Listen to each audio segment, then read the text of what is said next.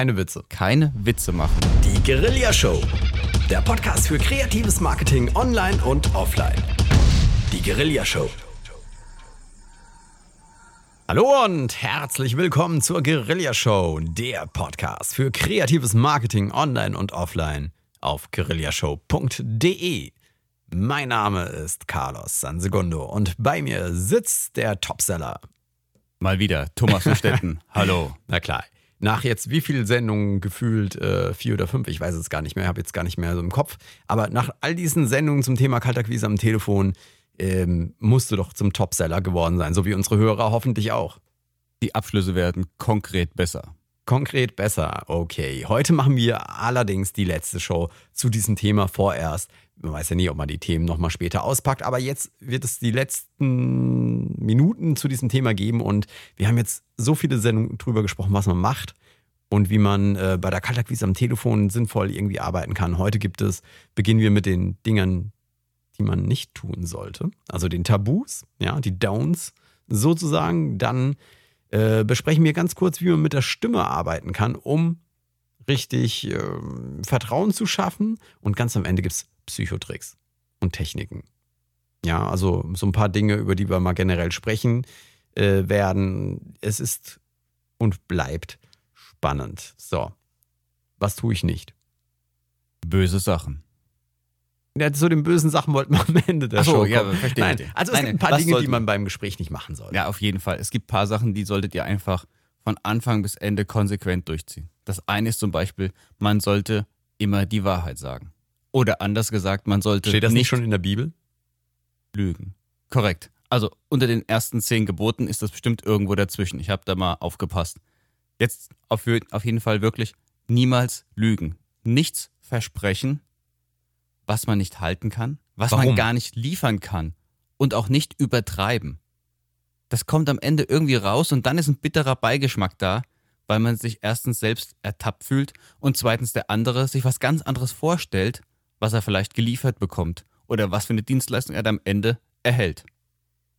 Also du redest ja jetzt nicht von irgendwie ethisch-moralischen Werten, sondern du redest davon, dass es äh, am Ende böses Karma wieder zurückkommt. Oder was, was muss ich jetzt äh, mir genau darunter vorstellen? Weil ich meine, wir reden hier von, von Sales, wir reden von Vertrieb. Ähm, beim Marketing ist es ja auch so, dass die Leute Dinge einseitig von der äh, ja, beleuchten und vielleicht auch die negativen Aspekte nicht so ranbringen. Also klar, äh, ich kann nur sagen, ich würde das äh, nicht tun, weil ich ein schlechtes äh, Gefühl dann dabei hätte, wenn ich nicht liefern kann. Ja, also ich möchte gerne zufriedene Kunden haben auf der anderen Seite. Das bedeutet, wenn ich eben weiß, ich kann, keine Ahnung, nur drei Werbeartikel liefern oder nur 20 äh, Guerilla-Shows machen, dann werde ich auch nicht versprechen, dass ich 30 mache. Ja, aber es ist ja so, jetzt nehmen wir mal an, im Industriebereich hat man ja irgendwo jemanden jetzt kennengelernt, man hat die Neugier geweckt, er hat einen Bedarf und er möchte gern gedeckt werden. Jetzt gehen wir mal aus dem Beispiel heraus, wo man sagt, man ist ein Fertigungsunternehmen. Man hat ein Unternehmen, das irgendetwas produziert. Und man hat jemanden jetzt kontaktiert, der hat auch wirklich einen Bedarf und braucht jetzt 100.000 Stück in einem Monat von irgendetwas.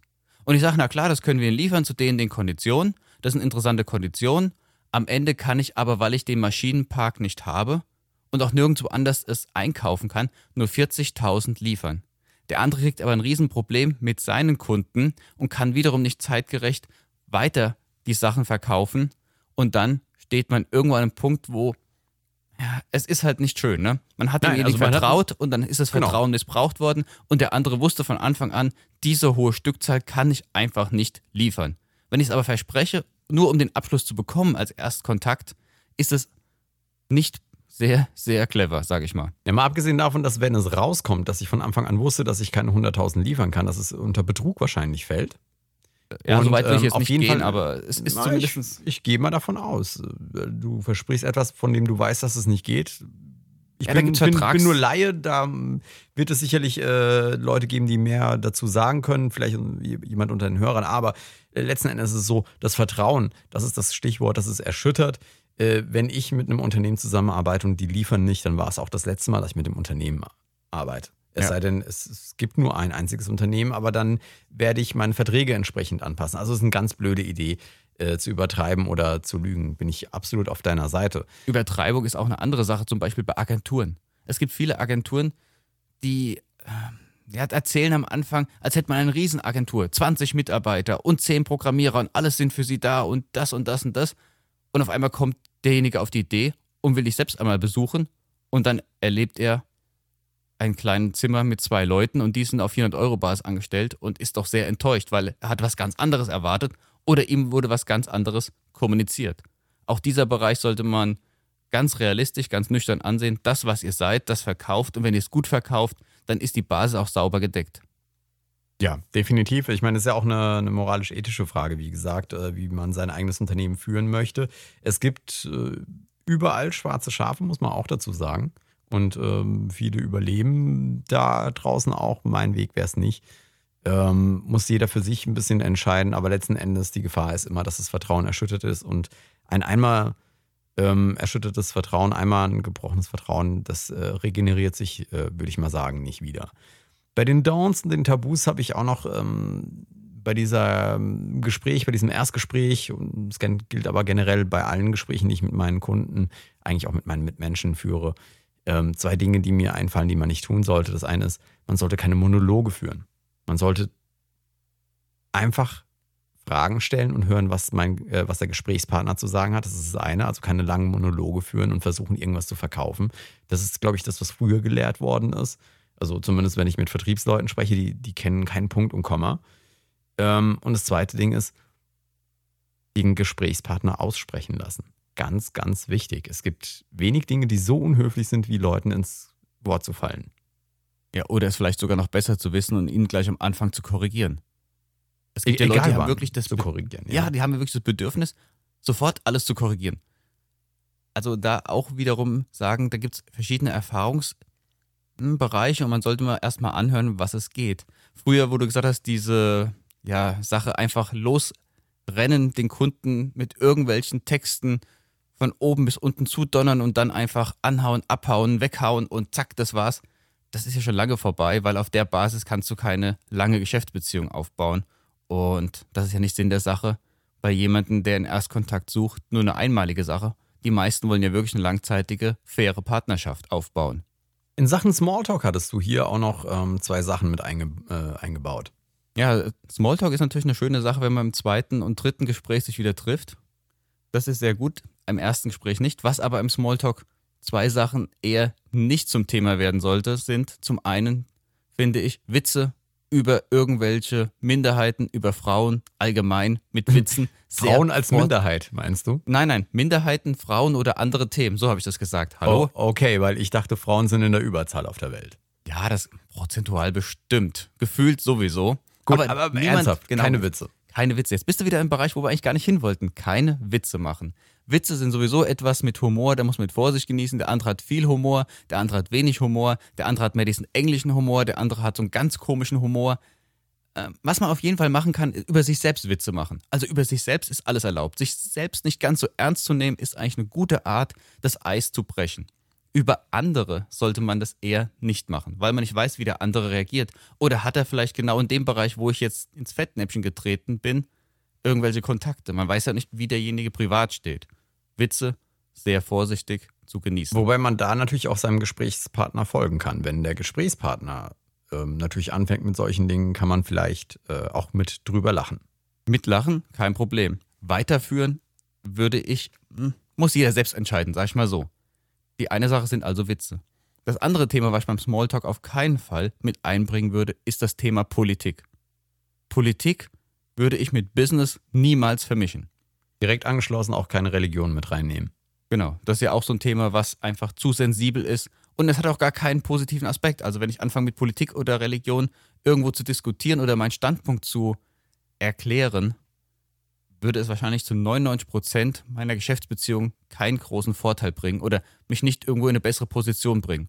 Deswegen lieber sein lassen. Es gibt so schöne andere Themen, mit denen man reden kann. Wenn ich lockeres Gesprächsthema suche, immer ganz nettes neutral von meinem letzten Urlaub zu erzählen, wo es mir gut gefallen hat, wenn es ein neutrales Land ist, sag ich mal. Also in Sachen Smalltalk muss ich sagen, habe ich meine, meine Meinung ein bisschen geändert. Ich versuche in der Zwischenzeit weniger Smalltalk generell mit Kunden zu führen, es sei denn, der Kunde ähm, fängt es von seiner Seite aus an. Und gerade diese, diese Themen äh, Humor, Politik, Religion, ganz klar, es sind ganz äh, gefährliche Bereiche. Ist wieder ein bisschen, liegt ein bisschen anders, wenn man tatsächlich sich äh, gegenüber sitzt, aber am Telefon ganz, ganz schwierig.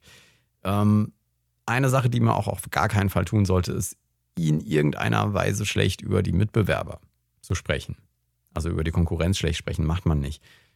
Ähm, da gibt es aber eine Sache, die ich zum Beispiel verwende, mal um das Ganze in eine positive Geschichte zu, zu wenden, ist, was man im Gegensatz dazu machen kann, ist positiv über die Mitbewerber zu sprechen, weil wir Menschen sind irgendwie so seltsam gestrickt, dass die, also wenn, wenn ich, vielleicht mal erklären, warum man nicht über die Konkurrenz äh, negativ sprechen soll, wenn ich sage, Mitbewerber XY ähm, macht aber schlechte Schrauben, um in deinem Maschinenbaubereich irgendwie zu bleiben, der macht schlechte Schrauben, dann wird mein Kunde automatisch, weil wir Menschen so gestrickt sind, pro Mitbewerber sprechen. Das heißt, er wird den Mitbewerber in Schutz nehmen.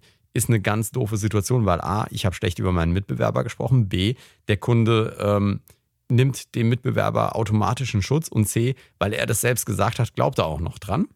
Ja, und noch was, wenn er bei Wettbewerber, wo du schlecht redest, gekauft hat, würde er selbst zugeben, dass er einen Fehler gemacht hat. Das macht er sowieso nicht, ne? Äh, exakt. Also das heißt, ganz blöde Idee. Ganz im Gegensatz dazu kann man gut über den Mitbewerber sprechen und äh, im besten Fall wird der Kunde dann anfangen, schlecht über den Mitbewerber zu sprechen, beziehungsweise dich in Schutz zu nehmen und dann daran zu glauben. Kann man also wieder positiv für sich nutzen. Ja, es gibt aber auch eine ganz gute Art, über die Met äh, Wettbewerber allgemein zu reden, indem man sagt, ja, die Firma XY macht sehr gute Produkte in ihrem Bereich, die haben sich da gut positioniert. Wir haben unsere Position aber eher etwas anders ausgerichtet.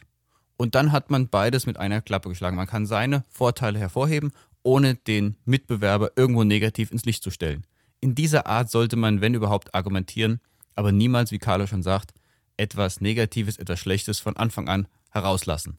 Das ist auch zu, zu von oben herab, das ist irgendwie so ganz komisch, weil ich kann ja in fremde Unternehmen gar nicht reinsehen. Selbst wenn ich vor 15 Jahren da schon mal Thema war oder ich habe sogar schon mal dort gearbeitet und sage, ja, ich habe vor 15 Jahren bei der Firma gearbeitet, ich weiß genau, wie schlecht die arbeiten. Das war vor 15 Jahren, denkt der andere. Jeder entwickelt sich weiter. Was soll der Käse von früher? Noch ein Wort zum Wording, also zu der Wortwahl. Zum Beispiel ähm, Konkurrenz sagen würde ich nicht. Ich würde nicht von der Konkurrenz sprechen. Ich würde, wenn, von den Mitbewerbern sprechen oder wenn man es ganz politisch korrekt oder ganz weichgespült sagen möchte, die Marktbegleiter. Nur so für, für die Themen, das kenne ich aus meiner Branche, wo dann ähm, ich am, am Anfang äh, von Konkurrenz gesprochen habe und, und äh, die Kunden dann seltsam geschaut haben und meinten, die Mitbewerber. Und inzwischen heißen sie nur noch Marktbegleiter. Äh, ist ganz spannend. Aber das nur, nur zum Wording. Ähm, hast du noch was in, in den Tabus? Nein, ich würde sagen, allgemein gesehen, negative Sätze sollte man eher zurücksetzen und andere Sachen positiv kommunizieren. Das kommt immer gut rüber. Es hat auch so ein bisschen die Art der Mentalität an einem, wenn man sagt, ach, der kommt so ein bisschen positiv rüber, der hat so eine tolle Ausstrahlung, der formuliert doch alles ein bisschen positiv, hat eine schönere Art, wenn man mit jemandem spricht, vor allem wenn man jemanden kennenlernt. Deswegen mit negativen Sachen sowieso ein bisschen alles zurücksetzen. Ja, das heißt, das Glas ist halb voll und nicht halb leer und das versuchen durch alles irgendwie hindurchgehen äh, zu lassen, ist eine ganz, ganz wichtige Geschichte, weil ähm, diese, diese Ausstrahlung, die du dann hast, du möchtest den Leuten ja was Gutes tun wenn du ihnen dein äh, Produkt anbietest oder deine Dienstleistung anbietest. Und das kannst du irgendwie nicht unterstreichen, indem du die ganze Zeit negative Formulierungen hast. Ansonsten aktive Sprache statt passive Sprache verwenden, also etwas tun statt etwas getan zu werden. Oh Gott, jetzt habe ich mich aber ganz schön aufs Glatteis selbst geführt. Ähm, ähm, ähm, hast du ein Beispiel für passive Sprache? Angerufen werden ist passiv und anrufen ist, ist aktiv. Also nicht, nicht sagen, ich wurde angerufen, sondern ähm, lieber sagen, der hat mich angerufen. Wow, das sind Sätze, Carlos. Ja, anyway. Kommen wir zum nächsten. Kommen wir zum nächsten Punkt, bevor ich hier noch mehr äh, irgendwie aufs Glatteis komme mit meinen Carlos, seltsam, alles super. seltsamen Sätzen. Denkt einfach positiv und da kommt auch positive Sachen raus. Genau. Punkt, genau. Und habt Spaß an der Sache. Ja, ja klar. Genau. Der, den haben wir jetzt wie viele Sendungen vermieden, den Satz äh, Spaß zu haben. Okay. Thema Stimme. Man kann mit der Stimme eine Menge erreichen, indem man die Stimme kontrolliert einsetzt. Okay. Ihr könnt auch eure Atmung kontrolliert einsetzen und beides ergibt etwas. Wenn wir jetzt erstmal bei der Kaltakquise sind und ich merke, ich bin total aufgeregt, da muss ich erstmal runterkommen, sonst fängt meine Stimme an zu flattern oder sie kann anfangen zu flattern. Das ist, bevor ihr das Telefonat führt, mal ganz wichtig zu gucken, versuche ich eine gewisse Ruhe zu bekommen oder ist mein Herzschlag schon so stark, dass ich im Hals das spüre, in den Ohren spüre, dann ist der Zeitpunkt, glaube ich, nicht gekommen, zum Hörer zu greifen. Nämlich dann kann die Stimme auch nicht gut rüberkommen. Also erstmal kurz überlegen, wie bin ich eigentlich drauf? Wie ist mein ganzes Bewusstsein drauf? Und habe ich die Möglichkeit, irgendwo ein positives Gefühl aufzubauen? Ja, also es ist so, dass nervöse Menschen dazu tendieren, höher zu sprechen. Also mit höher sprechen meine ich dann irgendwie so sprechen. Im Gegensatz dazu sind Leute, die in sich ruhen, die ähm, ja generell selbstsicher sind, sprechen mit einer eher tieferen Stimme. Also das meine ich mit der, mit der Tonhöhe. Mit, diese, mit dieser Tonhöhe kann jeder ähm, arbeiten. Das heißt, ähm, einmal aufrecht hinsetzen oder sich hinstellen, aber auf jeden Fall aufrecht den Oberkörper äh, in eine aufrechte Position bringen. Dadurch wird, ähm, das hat was mit dem Zwerchfell zu tun, die Stimme automatisch etwas tiefer. Wenn man, wie Thomas gerade gesagt hat, sich äh, versucht irgendwie zu fokussieren auf das Thema und in sich ein bisschen anfängt zu ruhen und sich ein bisschen beruhigt, das kommt in der Stimme rüber. Und auch wenn man das nicht glaubt, auch wenn man kein Bild von seinem Gegenüber hat, ist es tatsächlich so, dass man aus der Stimme heraus die Nuancen hört. Wir Menschen sind seit Jahrtausenden drauf, darauf trainiert, uns zuzuhören. Und äh, wir achten auf nichts so sehr wie auf menschliche Stimmen. Und deswegen können wir auch eben aus allein der Stimme ganz viel an Emotionen herausholen. Anders ja. gesprochen, ich höre heraus, wenn mich jemand anlügt, im schlimmsten Fall. Ja, jetzt aber andersrum gefragt, Carlos, was kann ich machen, damit ich positiv meine Stimme bei dem anderen ankomme?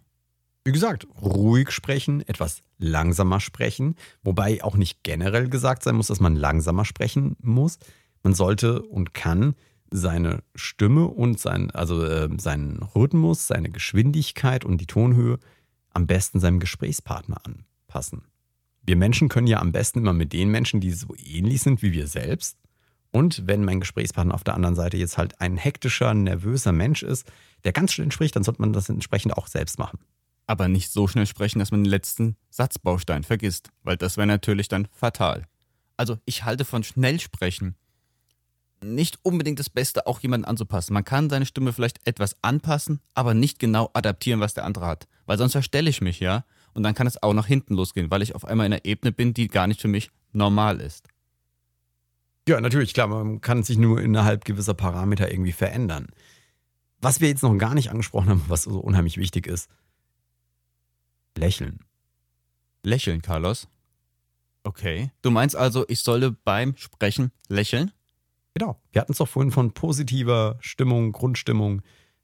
Man hört heraus, ob jemand lächelt oder ob jemand nicht lächelt. Und das ist wirklich mir auch schon oft aufgefallen. Wenn jemand am anderen Ende ein Lächeln aufsetzt, innerlich ein bisschen positiv sich einstimmt und dann zum Hörer greift und auch ein Hallo, ein herzlich willkommen, einen guten Tag oder guten Morgen, Frau Müller sagt, es hört sich einfach anders an. Immer. Wobei wir ja ausgemacht haben, hallo lassen wir erstmal weg beim ersten Kaltakquise, sondern guten Morgen, Frau Müller. Und das mit einem Lächeln. Es kommt akustisch ganz anders bei dem anderen an.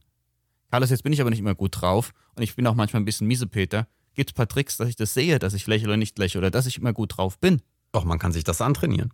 Okay. Man kann sich das einfach antrainieren. Du hast es ja vorhin schon angesprochen. Vor dem Gespräch muss ich ja kurz mal überlegen, wen rufe ich da an, wer ist das? Ähm, ich konzentriere und fokussiere mich auf dieses Gespräch und dann kann ich im Rahmen dessen auch sagen, okay, ich bin ein äh, bisschen ruhiger und ich fange an zu lächeln automatisch. Es gibt dann die üblichen Tricks wie ähm, sich ein Smiley äh, irgendwo hinzukleben. Halte ich für sehr gut. Ich habe ein Smiley mit einer großen Sprechblase, wo drauf steht, bitte lächeln. Und das Ding guckt mich jedes Mal an, wenn ich zum Hörer greife. Das ist, das ist schon mal sehr gut. Und für die Leute, die so ein bisschen narzisstischer sind, äh, so vielleicht wie auch wie ich, man kann sich auch einen Spiegel irgendwie vor einem aufstellen. Nicht, dass ich einen Spiegel hier hätte, aber. Dann sieht man auf jeden Fall, ob man ein Lächeln hat oder kein Lächeln auf den Lippen, ha? Ja. Und man sieht halt immer jemanden, den man besonders gerne mag. Also zusammenfassend, lächelt, ruft an und seid positiv. Und das Ding hat schon einen ziemlich guten Touch. Genau, und trainiert das. Ganz ernsthaft, trainiert eure Stimme. Das ist Gold wert einfach ausprobieren. Da machen wir irgendwann eine Sendung zu. Das heißt, man kann zum Beispiel auch seine Stimme bei einem Ersttest mal selbst aufnehmen, anhören, daran arbeiten, sich dann positiv einstellen und nochmal aufnehmen und selbst den Unterschied hören. Ist das auch eine Möglichkeit? Absolut. Absolut. Man kann das trainieren. Aber wie gesagt, Thomas, lass uns das mal in einer, eigenen Sendung machen. Ich glaube, das ist ein sehr spannendes Thema, wo wir mit ein paar Beispielen arbeiten können. Wir arbeiten ja hier auch mit einem äh, oralen äh, Medium, also ein, ein Hörmedium sozusagen. Ich mag nämlich zum Ende der Show nochmal auf diese Psychotricks eingehen. Ich finde das einfach so wahnsinnig wichtig und ähm, die Psychotricks. Ja, du hast, du hast die Meinung, dass man keine Psychotricks anwenden sollte. Ich bin jemand, der sagt, wenn es nicht sein muss, dann lasst es lieber, weil auf Psychotricks kann eher selten Vertrauen aufgebaut werden. Oder wer Psychotricks sät, wird kein Vertrauen ernten. Es ist so, hat irgend so einen Beigeschmack, ich will jemand manipulieren und das war ja auch früher immer so. Früher war ja auch wirklich eine ganz andere Art. Ich bin da hingegangen als, Einkau äh, als Verkäufer, hab den Typen umgerannt, hab ihm was aufgedrückt, hab einen Abschluss und weg und nie mehr hat man den gesehen. Das ist ja heute alles gar nicht mehr. Heute hat man ja wirklich eine partnerschaftliche Bindung. Man hat manchmal auch jahrelang jemanden, der immer wieder einen betreut und deswegen halte ich Psychotricks nicht die erste Wahl für mich. Aber dennoch sollte man darüber bisschen, reden. Ne? Ja, wir sollten vielleicht auch mal so ein bisschen ähm, darüber sprechen, was ein Psychotrick überhaupt sein kann. Ja, oder was für Tricks gibt es seit 20 Jahren und die gar nicht mehr zeitgemäß sind, aber früher hatte man das benutzt. Psychotricks ja. sind eigentlich für mich Leute, die von Anfang an das Gefühl haben, jemanden dahin zu führen, wo er vielleicht gar nicht hin möchte oder jemanden bewusst oder unbewusst manipulieren, dass er da ankommen, wo ich ihn gerne hätte. Das ist das Stichwort. Ich glaube, wenn, es hat auch ein bisschen was mit der Einstellung zu tun. Wenn ich irgendwo hingehe und mein Produkt, beziehungsweise in meinem Fall meine Dienstleistung anbiete, dann möchte ich gerne, oder dann ist meine persönliche Philosophie oder die Philosophie unseres Unternehmens hier, dass wir sagen, wir möchten unserem Kunden helfen. Wenn unserem Kunden geholfen ist, dann ist damit auch automatisch uns geholfen. Das heißt, wir, wir wollen nicht manipulieren an der Stelle, sondern wollen wirklich helfen, und dadurch profitieren alle an der ganzen Geschichte. Aber man kann natürlich auch eine andere Grundeinstellung haben und sagen, mir ist es am wichtigsten, jetzt möglichst viel Umsatz zu machen. Auf Teufel komm raus. Und dann sind wir in dieser Schiene der Manipulation. Und dann äh, hat dieses Wort Manipulation nicht ohne Grund einen negativen Touch. Es gibt zum Beispiel eine Sache, die wurde früher, vor 20 Jahren, immer wieder kommuniziert. Ich weiß nicht, ob es die heute noch im Kopf von manchen Leuten drin sind. Manche Leute lesen es immer noch im Buch. Das ist diese ja-Sage-Straße, so nennen es manche, einfach immer wieder dem Kunden ein Ja entlocken. Also, ich rufe an und sage zum Beispiel, möchten Sie 20% einsparen von Ihren Kosten? Der Kunde, ja. Möchten Sie Ihr Personalkosten herunterfahren? Ja. Möchten Sie dieses tolle Produkt jetzt kaufen und 30% sparen? Ja, ich möchte. Und dann soll die Psychologie dahinter sein. Er ist so oft mit Ja konfrontiert worden, hat selbst Ja gesagt, jetzt ist er bereit für mich und jetzt unterschreibt er immer wieder entlocken, irgendwelche Fragen, wo er Ja sagen muss. Ja, halte also ich für sehr Zustimmung ernten, schwierig, ja. ne? Vor allem würde ich nicht machen. Vor allem, es entdeckt ja auch jemand, der ein bisschen geschult ist, sofort, hä, da stimmt doch was nicht, ne? Was sind das für komische Fragen? Aber ja. früher hat man das als einen ganz tollen Trick angesehen.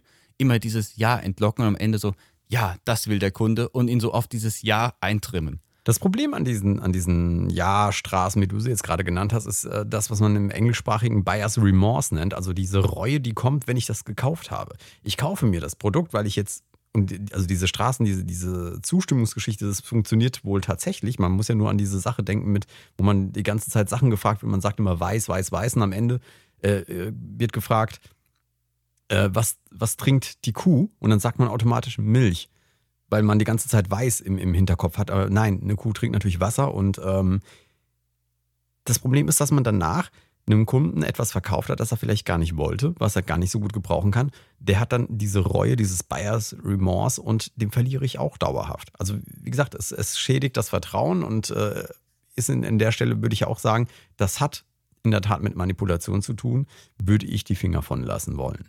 Andererseits gibt es ein paar andere Psychotricks, die, die funktionieren und weniger schwierig sind. Ähm, ein, einen, den ich ähm, jedem ans Herz legen kann, ist ähm, Schweigen. Wenn man eine Frage stellt, einfach schweigen und warten, bis der Kunde diese Frage beantwortet. Normalerweise stellt man ja eine sinnvolle Frage und ähm, es ist unheimlich unangenehm für Menschen, wenn zwei, also wenn man telefoniert insbesondere und dann, dann herrscht Schweigen und es ist unheimlich schwer und man ist dann als Vertriebsmitarbeiter oder in dem Moment, wo man was versucht, irgendwie an den Mann oder die Frau zu bringen, sehr schnell dazu geneigt, noch was hinten dran zu schieben. Weil man es nicht aushalten kann, dass gerade geschwiegen wird. Aber das geht dem anderen gegenüber genauso. Schweigen ist nicht nur eine sehr starke Art, sondern äh, im Telefonat, sondern auch bei einem Direktgespräch. Also wenn man auch eine Direktverhandlung führt. Und der Moment ist da, wo es dann wirklich um Zahlen geht. Und dann kann man wirklich den Moment ganz, ganz lange auskosten, wenn keiner der Partner irgendwas spricht. Es ist ein unglaublich knisterndes Erlebnis im Raum, obwohl gar keiner was spricht. Ein ganz starkes Instrument, das Schweigen. Und meistens, wenn man es durchhält, hat man am Ende auch den Vorteil auf seiner Seite. Weil der Gegenüber oder derjenige, der gegenüber ist, irgendwann dir was sagen muss und kommt einem doch etwas entgegen. Gerade wenn es um Verhandlungen geht im Bereich Preisgestaltung oder Rabatt, äh, Rabattgestaltung oder äh, Sonderkonditionen. Schweigen ist sehr stark, Carlos. Das muss man aber auch können, weil man muss dann auch ganz ruhig bleiben. Die Augen müssen ruhig bleiben. Man darf nicht nervös mit dem Finger irgendwie jetzt hantieren oder selbst sonst hin und her rutschen. Also man muss auch wirklich die Ruhe dann ausstrahlen. Und das ist etwas, was man erstmal lernen muss. Wenn man es aber kann, ist es ein sehr gutes Instrument. Genau. Und ähm, ich habe noch einen kleinen Psychotrick oder ich, ich verrate einen kleinen äh, aus, aus dem NLP, ne? Neuro neurolinguistische Programmierung. Das kann man auch ähm, sehr sinnvoll einsetzen. Das muss nicht mit Manipulation zu tun haben. Aber es hilft einem so ein klitzekleines bisschen, die Leute in die Richtung zu schieben, ohne dass es bösartig ist. Das ist zum Beispiel, ähm, wenn ich ein Angebot abgebe oder ähm, mit jemandem am Telefon drüber spreche, dann kann man so eine Formulierung verwenden wie ein weiterer Vorteil meines Produktes ist bla bla bla. Implizit habe ich gesagt, es gibt mehr als einen Vorteil. Sehr gut. Ist ein Psychotrick und nicht so schlimm, würde ich mal behaupten. Aber ich bin da gespannt drauf, was unsere Zuhörer dazu sagen. Hast du noch was ähm, in Sachen Psychotricks und Techniken, die man nicht macht? Äh, doch hier, ich sehe was. Du hattest ja, ja verschiedene Sachen habe ich noch. Druck, genau. Druck ist etwas, was man in Verhandlungen gerne einsetzt, aber gerade am Telefon muss man ein bisschen vorsichtig sein. Man kann ja verschiedene Arten von Druck aufbauen. Man kann zum Beispiel einen Zeitdruck aufbauen. Man kann sagen, dieses Angebot ist nur noch zwei Tage aktuell oder nur noch erhältlich mit diesem Angebot oder mit diesem Rabatt. Danach werden die Produkte 30% teurer angeboten, weil es ist ein Einführungspreis. Das heißt, ich komprimiere mein Angebot auf eine gewisse Zeitschiene und versuche damit die Entscheidung des Gegenüber schneller herbeizuführen. Mag bei vielen Sachen funktionieren, muss man für sich entscheiden, ist das okay? Der andere kann sich aber auch dermaßen unter Druck gesetzt fühlen, dass er sagt, dann lasse ich ganz die Hände weg und man kann es eher dann auch zum Platzen bringen. Also man muss gucken, wie stark gehe ich mit Druck um. Eine ich hätte das nicht Druck, ich muss da kurz einhaken, ich hätte das gar nicht Druck genannt, das ist Verknappung für mich. Ja, ich verknappe mein Angebot, indem ich sage, ich kann Ihnen das jetzt äh, zu diesem Preis anbieten, bis äh, Angebot gültig bis in zwei Wochen und äh, ab dann kostet es dann regulären Preis. Ist doch legitim. Ja, das, man sagt dazu aber Produktverknappung dann eher dann etwas, wenn man sagt, wir haben noch fünf Stück auf Lager, entscheiden Sie sich jetzt. Das ist dann eine Produktverknappung, nicht auf Zeitschiene, dass es dann teurer wird, sondern man baut Druck auf, indem man sagt, wir haben nur noch wenige, wollen Sie auch eines davon haben. Dann nee, hast gut, du die Produkte gut, du kannst, minimiert. kannst ne? auch den Preis verknappen, indem du, wie gesagt, sagst, ich, äh, wir lernen uns jetzt kennen, haben jetzt ein, zwei Gespräche hinter uns. Ich biete dir das jetzt an zum Einstiegspreis mit äh, Rabatt X oder Bonus Y. Und das gibt es aber nur bis in zehn Tagen. Bis dahin hast du dich entschieden oder nicht. Also finde ich, find ich legitim. Also ich meine, Druck aufbauen äh, ist, ist, ist nochmal was anderes. Für mich ist es, hat es was mit Verknappung zu tun. Ja, ja ist, du kannst nennen, wie du willst. Es ist ja auch in Ordnung. Ich habe ja nicht gesagt, dass es etwas ist, was man nicht einsetzen soll. Nur beim Erstkontakt am Telefon dann versuchen, gleich Druck aufzubauen, kann bei manchen Leuten auch dazu führen, dass man sagt, so, dann möchte ich erstmal gar nicht das Ding kennenlernen. Dafür habe ich jetzt keine Zeit, keine Nerven und Druck will ich sowieso gar nicht haben, weil ich habe in meinem Geschäft hinten dran genug Druck. Also man weiß ja nicht genau, wo man jemanden abholt. Wenn der gerade einen Maschinenstillstand hat, wenn wir Maschinenbau wieder bleiben, hat noch fünf andere Sachen an Projekten, die gerade wo die Zeit wegläuft, dann hat er genug Druck hinten dran. Dann will der nicht noch irgendein Produkt haben, wo er auch noch sich ganz schnell entscheiden muss. Dann kann es auch sein, dass dieses, ja, diese Strategie, ich baue etwas Druck auf, eigentlich überhaupt nicht zum Ziel führt. Deswegen wollte ich nur sagen, man kennt es aus vielen Bereichen, aber gerade bei der Erstkontaktierung kann es auch zu viel sein. Ja gut, Ein beim Erstkontakt hätte ich äh, gar nicht mit Verknappung oder Druck. Also, äh, also ich, ich sehe schon, es gibt, also Druck aufbauen finde ich generell falsch, aber eine eine Verknappung zu verwenden, ähm, das ist für mich ein bisschen was anderes, das kann man verwenden, aber sicherlich nicht äh, beim Ersttelefonat. Also da, da sind wir eher in diesem, ich, ich, darf ich ein Angebot machen? Ja. Und dann, wenn ich das Angebot mache, dann bin ich da drin. Aber das ist ja nicht mein Erstkontakt, da habe ich ja schon einen Kontakt aufgebaut. Gut, für eine Sache haben wir noch Zeit, Thomas. Okay, was hast du oder ich? Äh, einer von uns beiden? Ich habe hier nicht mehr so viel. Okay, ich, ich kenne auch eine Variante von jemandem, das habe ich mal gehört und ich weiß auch, dass manche Leute damit arbeiten. Das halte ich jetzt für äh, ganz komisch und ich weiß auch nicht, ob das wirklich jetzt immer zum Ziel führt, aber man kann es ja mal kurz erwähnen. Es gibt Leute, die rufen jemanden an und merken, die kommen nicht weiter. Was Carlos ja schon gesagt hat, dann hört man normalerweise auf und versucht sich normal aus der Sache zu distanzieren, sich zu verabschieden. Eine andere kleine Psychogeschichte ist, indem man einfach was ganz anderes sagt und man zum Beispiel sowas äußert wie, ja, dann sind sie wahrscheinlich nicht der Typ, der für dieses Produkt geeignet ist. Die Konkurrenz hat sich ganz anders entschieden und die haben schon 30% damit ähm, Vorteile erzielt oder einen Rabatt eingeholt. Wenn sie halt kein Siegertyp sind, dann lassen wir es. Okay, das ist, das ist bösartig äh, manipulierend. Ja, und dann ist der andere natürlich in der Zwickmühle und sagt entweder ganz stark, ja, dann behalten Sie Ihren Kram eigentlich und gehen Sie zur Konkurrenz, oder er fängt an zu grübeln und sagt, oh mein Gott, die anderen haben sich schon dafür entschieden. Bin ich wirklich so blöd, das zu kapieren? Erklären Sie es mir nochmal. Also, das ist jetzt etwas, ich weiß, es gibt es auf dem Markt, es gibt noch andere Sachen, die man komisch dann kommuniziert. Ob es erstmal zum eigenen Unternehmen passt, ob es zur Philosophie passt, wie man auftreten möchte, das muss jeder selbst entscheiden. Ich finde das nicht so gut und ich glaube auch nicht, dass es langfristig zum Erfolg führt. Ich glaube, man hinterlässt mit so einer Sache wie, also mir ist jetzt dieser Siegertyp, ne? Also so, anscheinend gehören sie ja nicht zu den Siegertypen. Das war irgendwie da drin verwoben. Bei mir würde das, egal, ob das jetzt funktioniert, weil ich kann mir vorstellen, dass es sehr gut funktioniert. Jeder möchte ein Sieger sein. Keiner möchte zu den äh, Verlierern, zu den, zu den Versagern irgendwie gehören. Also kriegst du am Ende deinen Sale irgendwie hin. Aber ich glaube, was du nicht hinkriegst, ist, dass derjenige ein gutes Gefühl dabei hat. Ja, oder ein zweites oder drittes Mal bei dir kauft. Exakt. Das Und heißt, dann haben wir nämlich ein Problem.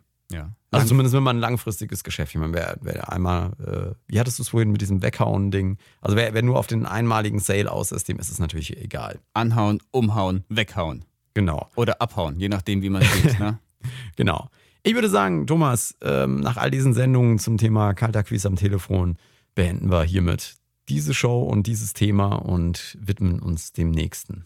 Okay, Carlos. Und was ist das nächste Thema? Der Einstieg ins Online-Marketing, das haben wir uns vorgenommen. Das gibt es ähm, ab kommender Woche natürlich äh, mit ganz vielen Tipps und Tricks und wir haben ein paar Gäste eingeladen. Es wird spannend. Super, dann bleibt bei uns treu auf der guerillashow.de. In diesem Sinne, bye Ja. bye, macht's gut. Vielen Dank, dass du da warst. Das waren Thomas und Stetten. und meine Wenigkeit Carlos Sansegundo. Wir hören uns. Und nicht vergessen, alle Techniken, die wir heute besprochen haben, beziehen sich ausschließlich auf den Bereich B2B, also Business to Business. Wer jetzt darüber nachdenkt, Kaltakquise am Telefon in seine Werbestrategie mit aufzunehmen, sollte vorher die rechtlichen Aspekte mit einem Anwalt genau besprechen. Die Guerilla Show. Der Podcast für kreatives Marketing online und offline. Die Guerilla Show.